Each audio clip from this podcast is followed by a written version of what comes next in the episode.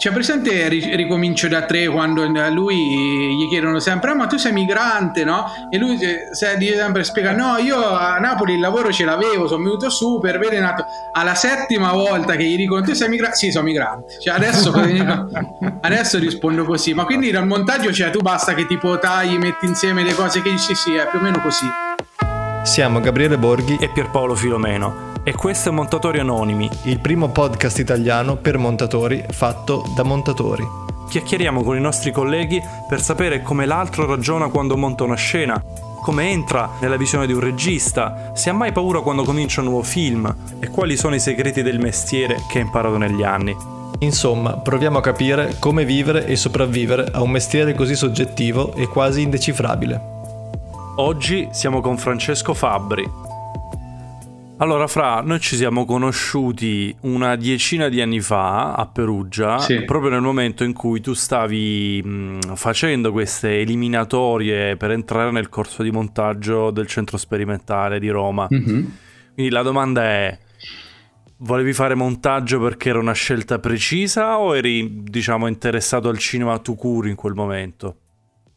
Allora, non direi non, non, direi che sia stata una scelta precisa, mm, forse tutt'altro. Cioè, io ho iniziato, eh, diciamo, sono sempre stato un appassionato di cinema. Mm, a un certo punto mi sono guardato un po' intorno tra le scuole, ovviamente in Italia quando cerchi scuola di cinema, il centro sperimentale è una delle cose, diciamo, più in qualche modo eh, consigliate, più, più, diciamo, in primo piano. Mi hanno selezionato a montaggio e ho scelto di... Ho, scel- cioè, ho pensato che insomma era una, una, un ottimo modo per iniziare, no? Eh, diciamo ero più o meno stato l'unico con questo approccio. Le altre persone erano proprio persone invece che per esempio avevano fatto la tesina, la triennale, eh, la laurea triennale sul montaggio, cioè erano proprio molto appassionati, cioè volevano quello, diciamo era proprio il mestiere del cinema che per cui insomma era partita la scintilla da molto prima di me. Io un po' mi ci sono ritrovato ho detto, ma guarda tu se quasi involontariamente io ho imbroccato la via giusta, perché l'università non l'avevo finita, tutte altre cose che appunto erano rimaste un po' fumose, in qualche modo il mondo, ho, ho pensato, vedendo anche le classi di regia, che erano persone molto eccentriche, insomma, ho pensato, ma secondo me se avessi continuato nel, nel cercare di fare magari regia facendo corti così, forse sarebbe finito in una, in una bolla di sapone, forse sarebbe finito a breve. Invece il montaggio forse ha incontrato le mie attitudini e l'ha in qualche modo anche fatta emergere, no? Anche in maniera un po' inconsapevole. Quindi aveva come se in qualche modo ha concretizzato tanto una passione, una passione che, come ti dicevo prima, rischia spesso di, di poi volgere nel nulla nel mio caso sentivo che il corso di montaggio eh, in qualche modo aveva concretizzato, no? anche perché in qualche modo, come si diceva una volta, no, vabbè, ma impara un mestiere, in qualche modo il montatore è un mestiere, no? L'incubo della pagina bianca è una cosa che per il montatore esiste in, un, in una misura diversa. Nel senso che tu magari uno sceneggiatore fai lo sceneggiatore, poi per dieci anni non, un'idea, un'idea buona non ti viene, allora che fai? capito? Ehm, il montatore invece no, eh, da questo punto di vista secondo me c'è un apporto diciamo artistico diverso fondamentalmente. E allora no, tu hai, detto, hai parlato di attitudini, per esempio anche a me sono un, un paio di volte mi è stato detto no, che appunto hai proprio l'atteggiamento da montatore, no? E io non capisco poi mm-hmm se realmente esiste un'attitudine oppure se fondamentalmente qualunque diciamo tipologia può, può dedicarsi a questa professione, no? Guarda, prova a risponderti. Una delle cose che mi dicevano al centro sperimentale, guarda, per fare il lavoro del montaggio, in generale del cinema, perché è molto tosto come lavoro, ma in generale, in, nello specifico, per fare il montatore, eh, sì, devi essere bravo, devi avere appunto attitudini specifiche per, per il mestiere, creative, di talento, però serve il carattere più che altro. Io insomma sta cosa non, non, non l'ho mai eh, immagazzinata e capita, letta fino in fondo.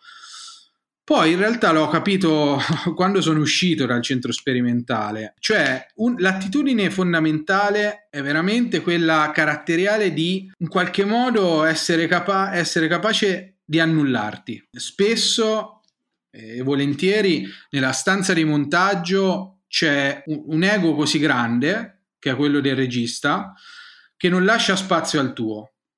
E a meno che lo scontro tra i due ego non, non, sia molto azzeccato e quindi anche costruttivo per il film, cosa che in realtà non succede spesso, a meno che non ci sia questa di eventualità, l'altra eventualità e unica possibilità è che il montatore si metta da parte a livello proprio personale, cioè la cosa difficile di fare il montaggio è che tu devi dare tanto, cioè il montatore io secondo me, poi vabbè tanti altri direbbero di no, ma secondo me è veramente uno dei mestieri più difficili del cinema. Mm, cioè il montatore è l'unico che davvero deve avere in testa tutto il film, tutta la messa in scena, quindi la, la recitazione, la fotografia, la, tutto quanto, e deve avere un'idea del risultato complessiva, cosa che eh, altri, altri mestieri del cinema possono in qualche modo evitare. L'operatore se ne può fregare, in qualche modo di come recita un attore, magari con varie sfumature, eh, però o, o, di come è stata allestita o di come è stato scritto il film. Il montatore no, cioè tu dentro i Chuck, quando li guardi, ci, ci, dentro ci devi vedere tutto. Ci devi vedere veramente tutto, la scrittura in, in sceneggiatura, la recitazione, la scenografia, devi fare una somma di tutto e, e, tradurla in un linguaggio utile per il film. È veramente difficile, cioè è veramente difficile secondo me. Detto questo, appunto, le attitudini è un po' questo, quello di a volte eh, questo deve essere lo, in sala sei lo psicologo anche, no? Del regista. E è difficilissimo perché tu magari vorresti dire una cosa, cioè vorresti ottenere un risultato, convincerlo che, che quello, perché è una cosa frustrante, tanto spesso al montaggio è che eh, qualche regista mh, a volte, in demo non sempre, insomma, ma in, in, qualche momento della lavorazione o in certe giornate eh, rema contro il film. Io questo l'ho, l'ho visto più volte. Cioè, se, se, non fosse per te, o magari un po' insomma per, per, altre, per, fi, per altre persone che poi danno dei feedback, davvero farebbe il suo film, ma sarebbe il suo e basta che magari sarebbe poco interessante per gli altri e, e tu devi lottare anche contro questo per farlo però non puoi prendere l'autostrada dello scontro, insomma, non puoi dire diretto. Quindi magari è in gioco veramente un braccio di ferro che va avanti per qualche mese. Allora tu oggi magari te la do vinta te perché poi so che arriveremo a quella scena e lì capito? Perché se magari già ci scontriamo oggi, poi a quella scena ti, l'avrei vinta, cioè, capito? È molto difficile. Oppure glielo devi dire in un certo modo, magari no, non mentre monti, però un pausa pranzo, cioè le devi prendere molto alla larga le cose, no? E questo significa davvero mettere da parte anche i picchi del proprio carattere, no? E quindi per questo un'attitudine, secondo me, che serve fondamentale è quella di avere il carattere giusto per fare questo lavoro. Fra, tu hai detto prima che in certi casi hai notato come se il regista remasse contro il film. Eh, noi effettivamente eh, spesso ci troviamo a metà come un diaframma tra quello che ci chiede il regista e quello che ci chiede il film. Tu come ti regoli in questi casi? Ah, guarda, io in realtà eh, sono uno di, di, di, quei montatori che mh, amano in realtà lavorare con i registi mh, in sala.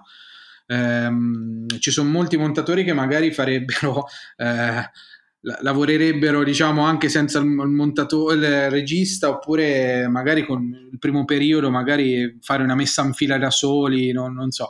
Io ti dico che in realtà a meno che non c'è una collaborazione molto difficile in realtà preferisco lavorare con il regista ma anche da subito perché, perché appunto io non, non voglio fare il mio film, no? Cioè, se tu ti danno un film, danno gli hard disk con il materiale, ti metti quattro mesi, ti monti il tuo film, delle cose saranno anche meglio di come sare- verrebbero con, con il regista in sala. Ma non è il film de- del regista. Noi siamo dei collaboratori che, che, devono fare in qualche modo sbocciare un fiore, però insomma il giardino non è nostro, non so come dire, il, e quindi serve un po' il proprietario che ci apre il cancello, che, che ci, ci, ci, dà un po' di strumenti. Io per esempio lavoro con un regista che si chiama Andrea, dai primi cortometraggi, con lui ci, veramente la lavorazione è bellissima perché non che non ci scontriamo, eh, però davvero gli scontri sono molto belli perché mh, mm, è un po' una staffetta, cioè ci sono veramente delle volte che dove non arrivo io arriva, lui e poi dove lui non arriva più continuo io, cioè le idee sono, eh, non so come dire, organiche, quando, quando c'è uno scambio c'è veramente un'organicità che, che se no quando sono da solo non, non, trovo. Magari sì, la scena la riesco anche a montare meglio, però io preferisco un film o delle scene dove ci sono dei primi piani che non avrei messo, non so, dico così a caso, o, o delle scelte comunque in generale che non avrei fatto, dove però sento che c'è una direzione che non è solo dettata da me, ma che, che fa parte di un'idea condivisa. Quindi insomma a me la condivisione in sala per me è fondamentale. E io qua direi di arrivare ad una delle domande chiave secondo me di queste chiacchierate.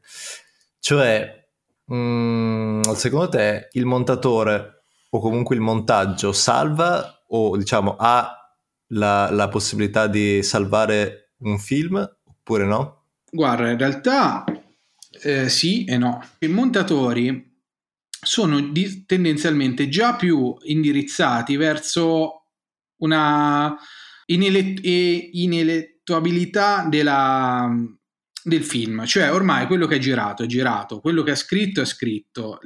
Nel momento in cui chiamano a me per lavorare sul film, io arrivo in una fase che eh, è poco utile, diciamo, parlare di quello che si poteva scrivere meglio, di quello che si poteva girare meglio le idee che servono servono sul presente.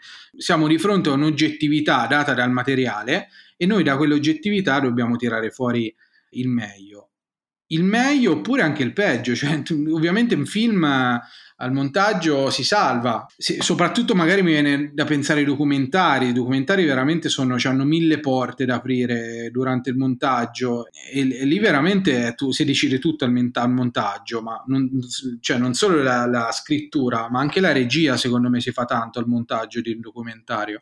Su un film molto, molto meno, però sicuramente ci sono dei film che, che al montaggio sono stati graziati, come secondo me ci sono anche dei film che al montaggio sono stati un po' massacrati. Allora, tu hai potuto lavorare in equip mm, con uh, alcuni, tra l'altro, dei più noti montatori italiani, in particolare con Giorgio Franchini, con cui eh, lavori più spesso.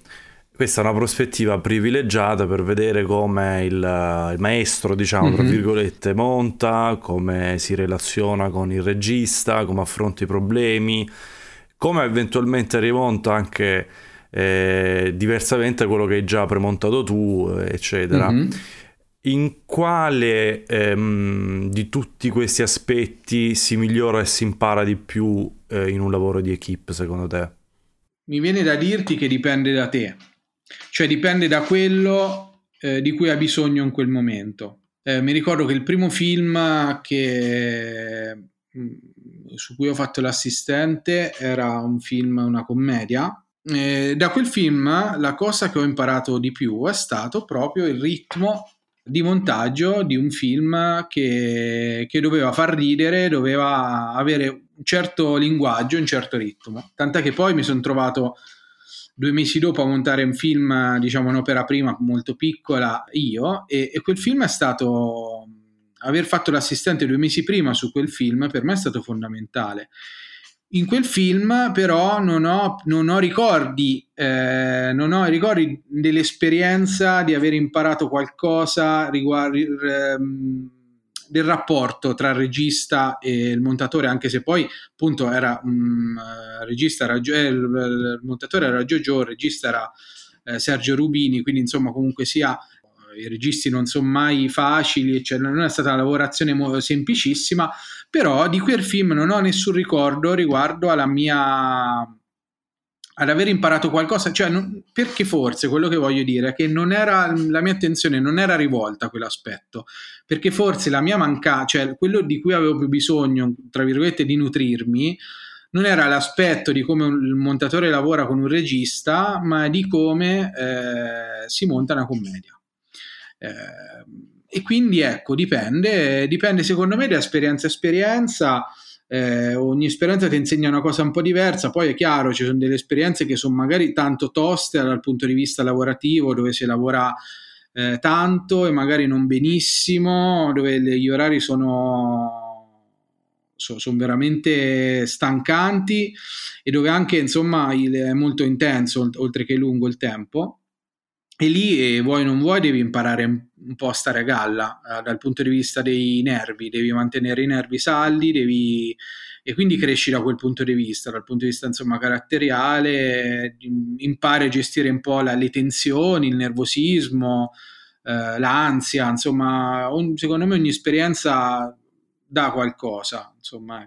Però dipende un po' da come, da come, sei tu, da come sei arrivato tu a quell'esperienza, dipende da, di quello che, che c'è bisogno. Eh. Secondo me tanto è esoterico il momento di imparare questo mestiere, tanto poi è misterioso anche il modo in cui assorbi le varie lezioni quando vedi qualcuno di più esperto al lavoro. Magari non te ne rendi conto, ma... Certo. E, um, tu parlavi di commedie non so, tu hai un metodo diverso per ogni genere di film? Oppure c'è qualcosa che resta fisso? Ma mm, no, guarda, ti direi di no, ti direi che non cambia non cambia grosso modo l'approccio, non è che per un film eh, comico, diciamo per una commedia, un film mm, così un approccio diverso rispetto a un altro genere di film. Forse l'unica differenza che faccio con l'approccio è con, con il documentario. Sul documentario, oltre a guardarmi tutto, è anche difficile che premonto, cioè non, non, è che premonto, non è che faccio delle sequenze che poi dico, vabbè, insomma, poi vediamo. Mm, cerco di dare, cioè, cerco, insomma, mi viene di creare subito, diciamo, una densità no? eh, strutturale, una densità linguistica, eh, quasi come se fosse un po' un, una via definitiva, no? eh, perché mi serve per continuare, cioè mi serve per continuare a poi a, a, mettere insieme il resto, a trovare la chiave, no? Perché, perché io almeno sul, sul, sul documentario lavoro tantissimo anche con le musiche da subito, con con i suoni c'è un approccio molto più, in qualche modo, aggressivo, diciamo, di montaggio. E le, le cose là le, le, vedo già un po' da prima, anche senza, arriva, senza vedermelo tutto, dall'inizio alla fine. Invece spesso ho idea di che filmo davanti solo quando mi vedo il primo, il primo montaggio il primo rough cut e solo lì davvero capisco quali, quali possono essere, quali sono proprio gli equilibri che non abbiamo preso, quale, quale, cioè, per me il vero montaggio parte da lì. Non so, adesso io non è che poi parlo tanto di, di montaggio con gli altri miei colleghi in realtà, eh, quindi non, non so eh, anche eh, le cose... per quello che ci siamo noi. esatto, infatti questa, questa, iniziativa è fantastica anche per questo, mi, mi seguirò. No, beh, io sto proprio sto proprio godendo durante queste conversazioni perché comunque è una cosa molto rara, almeno per me trovare no, altri che già sanno, appunto, come dicevi tu, eh, cosa vuol dire fare il montatore e devi, e devi spiegare tutto. E invece finalmente parlare con qualcuno che già sa è mille volte meglio. Comunque, io adesso, allora, ok, siamo alla fase di Rafcat, che secondo me è un momento super importante, super sì. delicato. E una delle cose che non ho mai capito è tutta la questione, per esempio, della gestione dei feedback. Cos'è che succede? Non so, perché appunto tu hai, hai questo, hai questo Rafcat, sei tu il regista e poi magari anche altre, altre persone che sanno più o meno del, del, film e iniziano ad arrivare vari commenti spesso contrastanti, no? Ognuno con le sue idee e lì diventa parecchio difficile riuscire a gestire tutto ciò, riuscire a, a filtrare questi feedback, capire di quali di quali fidarsi, di quali no.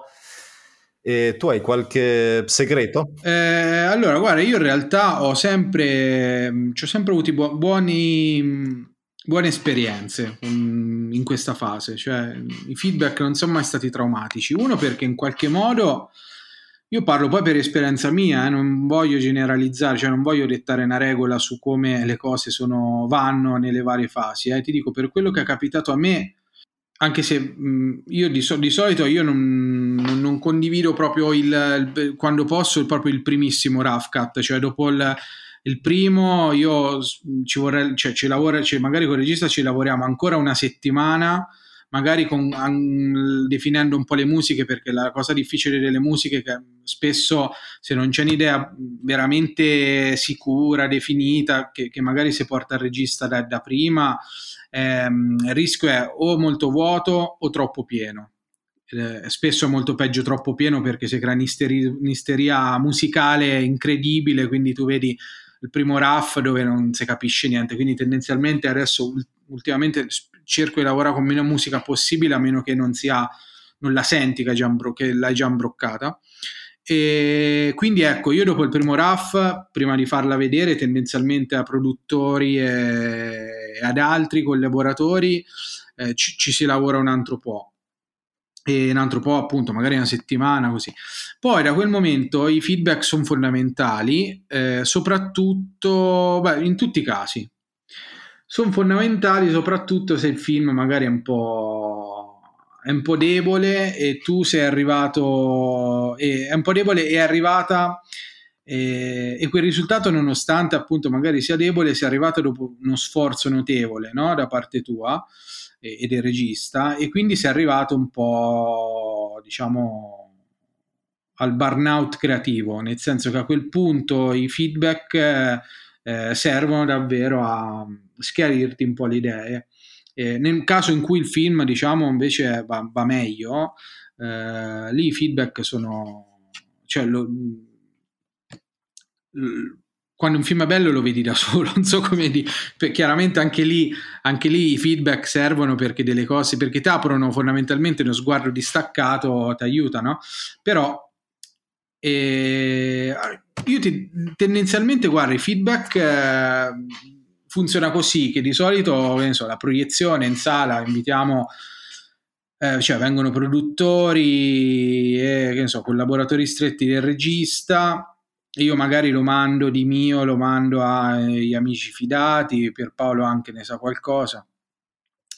E a quel punto in realtà ci sono dei feedback, eh, anche là ci sono dei feedback che eh, reputo subito calzanti, quasi a volte illuminanti su certe cose e, e, anche là quelli proprio che secondo me non c'entrano nulla col film, dico vabbè questa è un'idea tua, ok però mm, lo reputo proprio non centrato nel film. Quindi io l'ho sempre visto, cioè per me il, il, feedback, il condividere il film è, per me è, è sempre stato positivo, tranne quando lavori, quando fai la televisione quando fai la televisione, soprattutto le grandi serie, eh, lì invece abbastanza...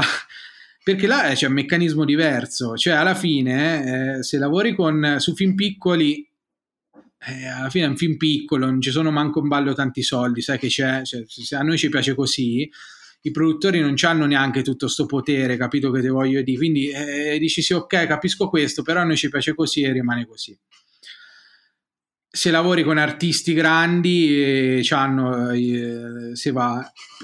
Invece eh, in televisione entrano in sala montaggio sceneggiatori, che sono i veri autori delle serie televisive, eh, come ci insegna l'America, e gli attori, i delegati RAI, i delegati della, dell'emittente, i delegati de, de destra e sinistra, insomma devi, là davvero, davvero è un carnaio, perché devi mettere... Mm, perché poi si creano, si creano, anche delle cose, delle ripicche personali, capi? delle ripicche personali, delle tensioni che vanno al di là poi de, de la, della critica al film o di quello che è bello e quello che è brutto, di quello che si può fare e non si può fare. Là davvero poi è un braccio di ferro che, che è faticosissimo e che è molto antipatico.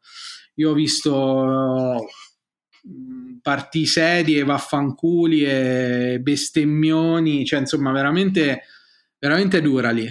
La è dura. Sì, sì, capisco. È ehm, capitato anche a me. Mm, c'entrava indirettamente la TV e lì sono sempre dei grandi vaffanculi assicurati. Invece ti volevo chiedere, ti sei mai trovato anche tu in un momento del montaggio in cui ti senti completamente solo e ti, e ti, chiedi ma chi cazzo me l'ha fatta fare, ma questo sempre. mestiere... Eh, ma tutti quelli che lo chiedi ti, ti rispondono così, sempre, in ogni film. Sempre, ogni film dico questo è l'ultimo film che faccio, ogni film. Non penso che tutti la pensino così. Io sì, tant'è che ancora non so se io da grande farò il montatore. Eh? Cioè, io. Che è un'altra cosa so. che tutti dicono. Sì, sì, può da... ma perché davvero è tosta, davvero è molto tosta, davvero è una, una... Ci, sono dei, dei, momenti bellissimi e che dici, vabbè, ma insomma, in questo momento magari stai assistendo alla creazione. Io mi ricordo su un film um, su loro di Paolo Sorrentino. Era appena tornato dal set, insomma, era appena arrivato al montaggio e noi avevamo già praticamente premontato quasi tutto, cioè cristiano, quasi tutto il film e era arrivato che stavamo, diciamo, mettendo mani sul finale. Quindi era la prima settimana che Paolo era in sala e mm, mettiamo le mani al finale, lo, mm, lui cambia una musica rispetto a quelle che invece ci aveva dato, eh, cambia, insomma, in un'ora viene fuori il finale e così un po' modificato da come ce l'aspettavamo noi. Eravamo io, Paolo e Cristiano a Moviola con questa musica che avevamo messo, avevo scaricato al volo, buttata là, messa così sotto velocemente perché voleva giusto vedere un attimo, tipo prima di pranzo, che effetto faceva. E mi ricordo che, c'era creato, che era la scena più bella del film e, ehm, a livello a impatto, diciamo, emotivo. Io mi ero commosso non solo della scena, ma mi ero commosso anche molto del fatto di stare là ad assistere al concepimento, alla creazione di un qualcosa di bello. E quindi questo qua è una cosa che secondo me c'ha un valore enorme, no? E, e che è la cosa bella, veramente bella de, de, di questo lavoro. Però tendenzialmente, ecco, ci sono dei momenti, per tornare alla domanda di prima, ci sono veramente dei momenti in cui ti senti solo, eh, soprattutto magari quando sei in un ruolo un po' a metà, che fai un po' l'assistente, un po' il montatore e magari ti, ti trovi da solo delle giornate, delle settimane intere in moviola che devi fare un po' tutto. E, e che ti alzi la mattina presto e torni, sera, la, torni, a casa la sera tardi e nel frattempo ti prendi tutti gli isterismi de, del regista e te li devi subire. E te li devi subire perché ogni tanto sì, metti, metti i puntini sulle i, te, insomma, eh, ovviamente è una cosa questo per esempio che io ho imparato, i primi film ero, cercavo di essere quasi come se fosse stato un regalo no? per me lavorare magari dentro certi ambienti con certe persone, quindi tu, tu, era sempre sì, sempre sì, fai così, fai così, faccio, cioè, facevo molto di più rispetto a quello. Sta cosa dopo un po' ti porta al burnout, fondamentalmente, perché non va bene. Quindi questo lo impari a difendere te stesso, a difendere i tuoi diritti, la tua, la tua sanità mentale e, e, quello che devi o che, che non devi fare. Però detto ciò, poi a un certo punto tanto la, sono sempre loro che vincono, cioè loro sono sempre i poteri forti che vincono, in qualche modo alla fine, alla fine quello che, che si sobbarca tante cose sei tu. E anche se sei bravo a, a, tenere a larga certe cose. Quindi è questo che dico. Quindi la solitudine spesso si vive anche perché io ogni tanto mi capita di lavorare con dei registi tosti, eh, incontro quelli del set quando hanno finito le riprese e mi dicono: Ma so cazzi tui, noi eravamo in 70 lì a tenerlo. Mo siete in, da solo, siete in due, mo ci stai 5-6 mesi.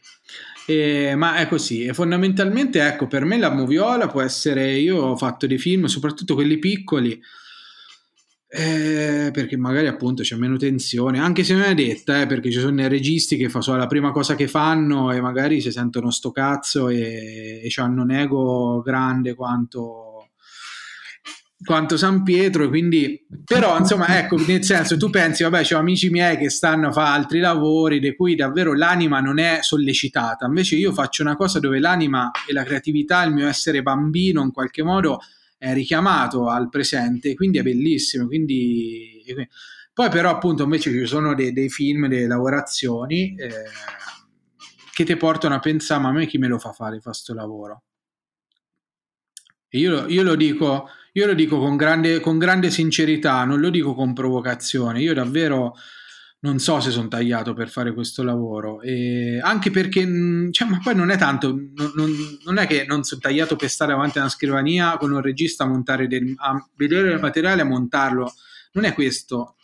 Non so se sono fatto per fare il montatore come si deve fare oggi il montatore, cioè ehm, lavorare su due o tre cose insieme, ehm, fare i salti mortali, prendere una cosa, farla premontare all'assistente, poi arrivare tu mentre però stai anche montando un'altra cosa, quindi monti due sequenze là, poi vai al telefono, fai una skypata per vedere come... Cioè, è una roba che... Mm, che non lo so, cioè io a volte faccio molta fatica a stare su un film e, e, magari anche con dei tempi in mezzo tra un film e l'altro e quindi invece vedo i big che, che macinano tanto e cioè, fondamentalmente questo è un lavoro come c'è, mica solo il cinema, mica solo questo, eh? magari come sono i chirurghi, gli architetti, gli avvocati, magari tutti, di, di tutte queste professioni, diciamo un professionismo eh, ad alto livello richiede che la professione e la vita si sovrappongano.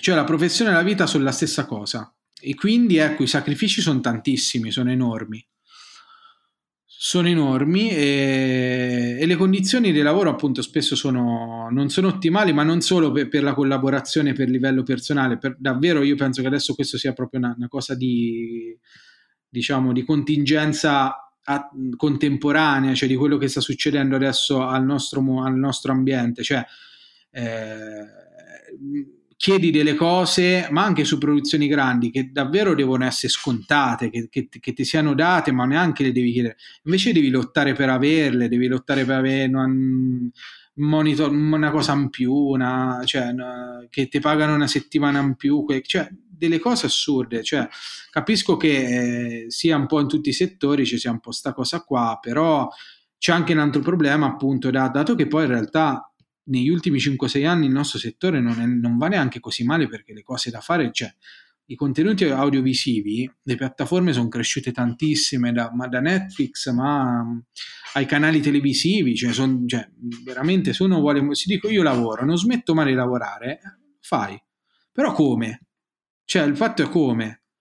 Veramente le, le, io ci ho lavorato ogni tanto con le produzioni per esempio che lavorano per appalti per Rai eh, di, di Max eh, insomma dalla, tutti i canali un po' italiani no? e là cerca, vanno al ribasso capito dove voglio dire? Vanno al ribasso.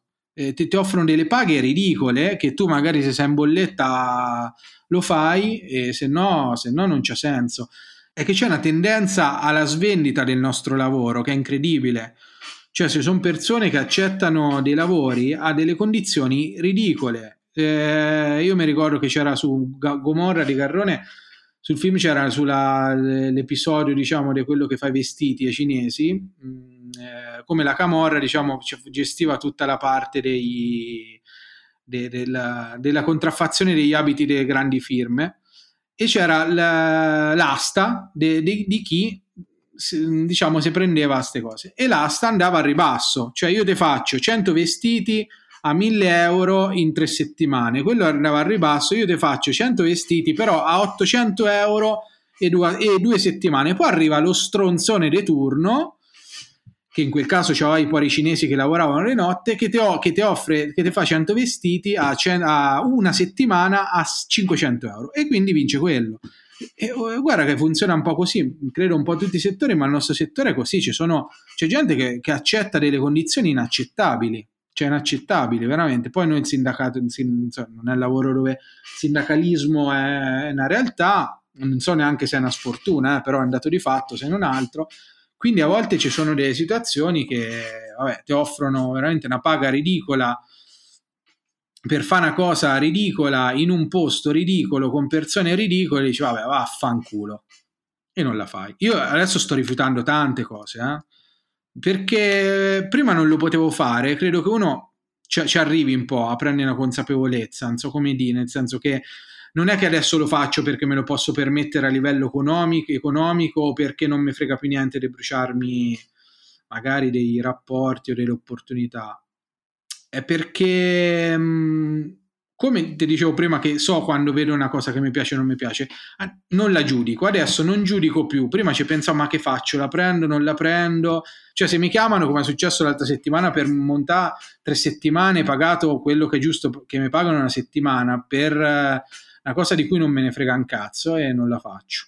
Guarda, già da solo hai toccato tantissimi punti che no, vabbè, non solo avevamo in scaletta, ma in generale abbiamo eh, segnato e sono la base. Mm, una delle motivazioni per cui abbiamo deciso di cominciare questo progetto, questo podcast, quello appunto di parlarne anche con altri eh, delle nostre condizioni, ma mm, in generale di questa ricerca di un equilibrio tra vita e lavoro. Ah, parliamo di cose, di cose belle. Comunque in realtà Francesco voglio dirti che tu hai fatto un inno, uno degli inni più belli al montaggio, no? Per esempio questa scena che ricordavi di tu che mm, assisti e che ti commuovi.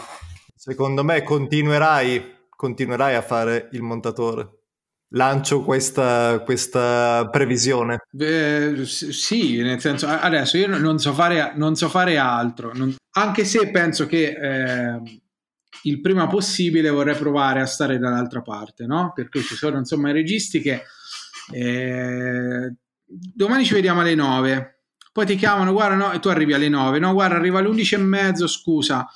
Eh, poi al ristorante si va dove dicono loro, eh, insomma tutti i capricci, no? E io per una volta mi piacerebbe essere io un po' la, quello che, che, reprime le persone invece che represso, capito? Quindi nel senso mh, mm, penso che il prima possibile proverò a, a insomma stare dall'altra parte. Vediamo. Vuoi essere insomma. il padrone. Però sì, esatto, voglio essere il padrone invece che che lo schiavo. Ma, mm, ma senti invece, ma tu riesci a vedere i film quando monti? No! Eh, vedi? Manco uno. Cioè no, eh, le cazzate, le cazzate... Tipo vado a vedere, i, che ne so, al cinema. Allora, io ho il problema un po' che, co- come sapere, che la- lavoro, vivo in una... Cioè io ho una vita, la mia vita vera si svolge in una città che non è Roma. E quindi questo complica un po' le cose perché ho la mia ragazza, la mia casa e tutte le mie cose a, a Perugia, quindi eh, io faccio la, la, la spola, diciamo, la, durante la settimana quando lavoro sto a Roma, il venerdì sera quando esco da, dal lavoro vado alla stazione, torno a Perugia e ci sto il weekend. Ogni tanto il weekend, quando monto, ogni tanto il weekend vedo, vado al cinema, vedo qualche blockbusterone. Mi piacciono molto, eh? io sono molto per il cinema di intrattenimento. Cerco in qualche modo di ecco, di divertirmi, no? Perché spesso in qualche, in qualche modo in, delle, in, certe lavorazioni mi disinnamoro un po' de, de, del cinema, insomma, di, di, quello che faccio. Lo sento proprio che davvero non ho la necessità, ma dura anche un po' dopo. Cioè io ci sono anche periodi che per due mesi non va, due o tre mesi non vado al cinema per niente. Poi tipo questo mese mi sono visto 60 film, una roba del genere. Ma guarda, a me capita la stessa cosa, eh, ma non solo, ma veramente tutti i montatori a cui ho chiesto, cioè, diciamo quasi tutti, anche loro quando montano non riescono a vedere i film. Che poi è un paradosso, no? Cioè noi facciamo i film ma poi non riusciamo a vederli. Però penso che, insomma, quando tu lavori e sia un po' fisiologico perché certo. è come se poi torni a casa e stai ancora lavorando. Come te appunto io vedo tipo Fantozzi o queste, queste cose più leggere. Ma poi tu quando guardi i film, no? Eh, come fai a... Um, come vedi il montaggio? Mi spiego, cioè riesci a concentrarti anche su quel livello, a notare qualcosa, a imparare qualcosa o, um, o, o ti abbandoni, basti lì? Ah, guarda, io eh, avendo fatto una scuola di montaggio forse ho quel modello là di come si vedono i film rispetto, perché prima da allora io non è che ho analizzato, ma neanche dopo, né prima, né prima del centro sperimentale né dopo il centro sperimentale ho mai visto i film eh, guardando nello specifico il montaggio. Forse la teoria serve per eh, accoppiare le cose, no? Magari ti leggi un libro di montaggio, di analisi del montaggio in quel periodo di lettura che dura so, due o tre settimane ti vedi magari qualche film eh, con un occhio un po' diverso. Però io credo tanto riguarda il, l'inconscio, ok? Tanto riguarda quello che tu hai ricevuto eh, guardando i film. Certe cose che riguardano il campo contro campo o non lo so, o la necessità in, in campo lungo prima o, o, all'inizio o alla fine de, della scena, credo che in qualche modo mh, sia una cosa che ci abbiamo dentro in quanto persone sottoposte a questo linguaggio sin da quando eravamo piccoli. In qualche modo le immagini che ci abbiamo dentro della narrazione, soprattutto la nostra generazione, le immagini che ci abbiamo dentro anche di noi stessi, cioè l'idea che io ho di me stesso, secondo me è legata al cinema tantissimo, è legata all'immagine. E quindi questo eh, permette in qualche modo che tu possa fare le scelte di montaggio eh, coerenti e azzeccate, anche se magari non analizzi film. Non dico che non sia importante, eh, nel senso io ho letto t- tanti libri, ho visto appunto fatto una scuola, un è bello vedere i film, studiarne il montaggio, però se ti devo dire, adesso se mi dici ok, parlami di un film analizzando il montaggio, adesso non mi viene in mente niente. E quindi forse, capito, forse quando monto, boh, è più, è più, una cosa a livello, a livello, inconscio, cioè ti entrano dentro, quindi le respiri in qualche modo e um, è molto più difficile identificarli, dargli il nome e una struttura, mentre le cose brutte sono così goffe che, che invece se, si fanno vedere. È utile anche vedere cose brutte, insomma. Però ecco, tendenzialmente io ora non lo faccio più di vedere, cioè non, non, non analizzo, non rimetto dietro una scena per rivedere. Però ti dico che poi forse è un'attitudine mia, proprio anche caratteriale, cioè anche quando vado a, a cena con montatori o anche con assistenti, io non ho voglia di parlare di film. Cioè, hai visto questo film? Sì, non voglio parlare di come è montato, non me ne frega niente, cioè proprio, guarda, 0, 0, 0. Cioè, parliamo della recitazione, parliamo di che è bello, se ti siete ricordato il libro, se... Eh, cioè, voglio, voglio, sapere altro del film, non mi interessa proprio essere un addetto ai lavori che parla del, del suo lavoro, proprio zero, zero. Poi secondo me è molto più importante leggere che vedere film. Come dice Herzog anche. Che dice anche Herzog. Tra l'altro Herzog consiglia anche il libro che è bellissimo, che è Il Falco Pellegrino, che è il libro in realtà naturalistico, no? Cioè non è un romanzo. È uno che è stato dieci anni a seguire falchi nel, nelle, nelle, Falkland, adesso non mi ricordo dove. Dice vabbè che in realtà è una prosa incredibile, cioè e quindi non lo so, la lettura secondo me c'è una grande importanza, ma poi appunto non leggere tutto, veramente non solo romanzi. Se non facessi il montatore, diciamo, se non avessi iniziato il ceto sperimentale, non avessi fatto il montatore, cosa saresti diventato? Eh, il giardiniere. Il proprietario del giardino. Il proprietario del giardino. Esatto. Vedi che tutto torna, è quello tutto che torna. vuole fare, infatti. No, probabilmente non lo so, io mh, ho una, diciamo, una, un rapporto molto forte con la natura, c'è un bisogno veramente estremo di questo contatto con, con la natura. Però ecco, nel senso, a volte anche quando penso che, come mi ha detto voi, non so, io questa cosa non la sapevo, ci sono persone che fanno il nostro lavoro che, che insomma, che a volte se lo chiedono se, se è il lavoro in qualche modo sostenibile con, la, con, il resto della vita. Io quando me lo chiedo e a volte mi rispondo no, eh, però non, non, tornerei indietro, nel senso che secondo me comunque sia, eh, per me lavorare con le immagini è importante.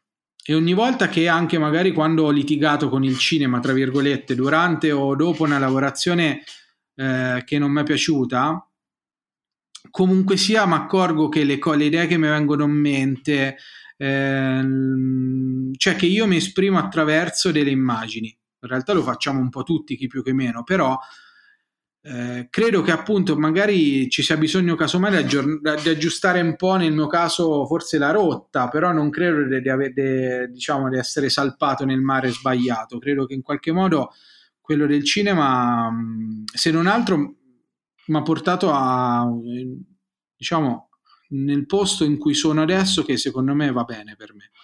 Poi non so come andrà avanti, però, però va bene così. Prima di salutarci, vorremmo chiederti, come un po' facciamo con tutti, eh, di formulare una, una regola o una, una, lezione che hai imparato in questi anni e che vuoi lasciare ai tuoi colleghi o a chiunque in futuro vorrà intraprendere questo cammino esoterico. Questa però se me la scrivevi prima almeno ci pensavo era meglio, però bravo, allora...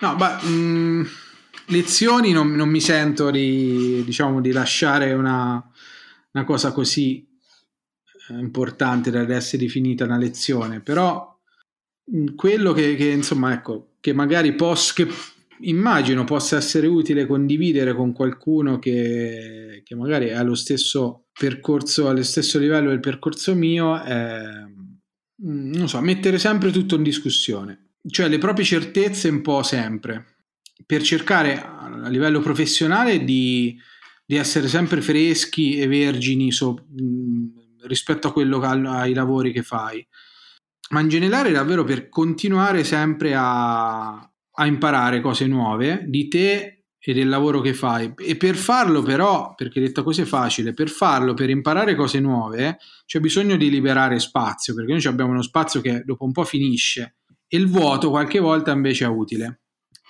È un vuoto che serve per riempirlo nuovamente, no? Quindi, insomma, ecco, in qualche modo non avere certezze in questo senso, nel senso... Ma come fai a creare il vuoto? Disimparando, come Carmelo Bene. Sì, in qualche modo, esatto eh, non lo so, cre- credendosi meno, cioè avendo meno, meno, convinzione delle cose di cui sei fatto, cioè meno, essere meno convinto che le cose che sai sono delle certezze, insomma, no? Perché sento spesso veramente delle persone che parlano secondo una struttura, mm, anche a livello appunto professionale le sento sempre dire, dire le stesse cose riguardo la, come fanno. Allora, io il primo mese così, il secondo mese così, il terzo mese così. Non dico che la, metodolo- la metodologia sia di per sé una cosa sbagliata inutile, però a volte, secondo me, è più bello e più utile andare un po' all'avventura e mettere in discussione le cose che uno ha imparato finora. Questo però è la mia esperienza, magari sbaglio io, non lo so. Quindi fate un po' come cazzo vi pare. Grazie mille, Fra. Montatori Anonimi è un podcast di Gabriele Borghi, Pierpaolo Filomeno e Beppe Leonetti. La sigla è di Sacco Chiaff. Trovate Montatori Anonimi anche su Instagram e Facebook e su www.montatorianonimi.it. Vi ringraziamo per averci ascoltati e a presto per una nuova chiacchierata.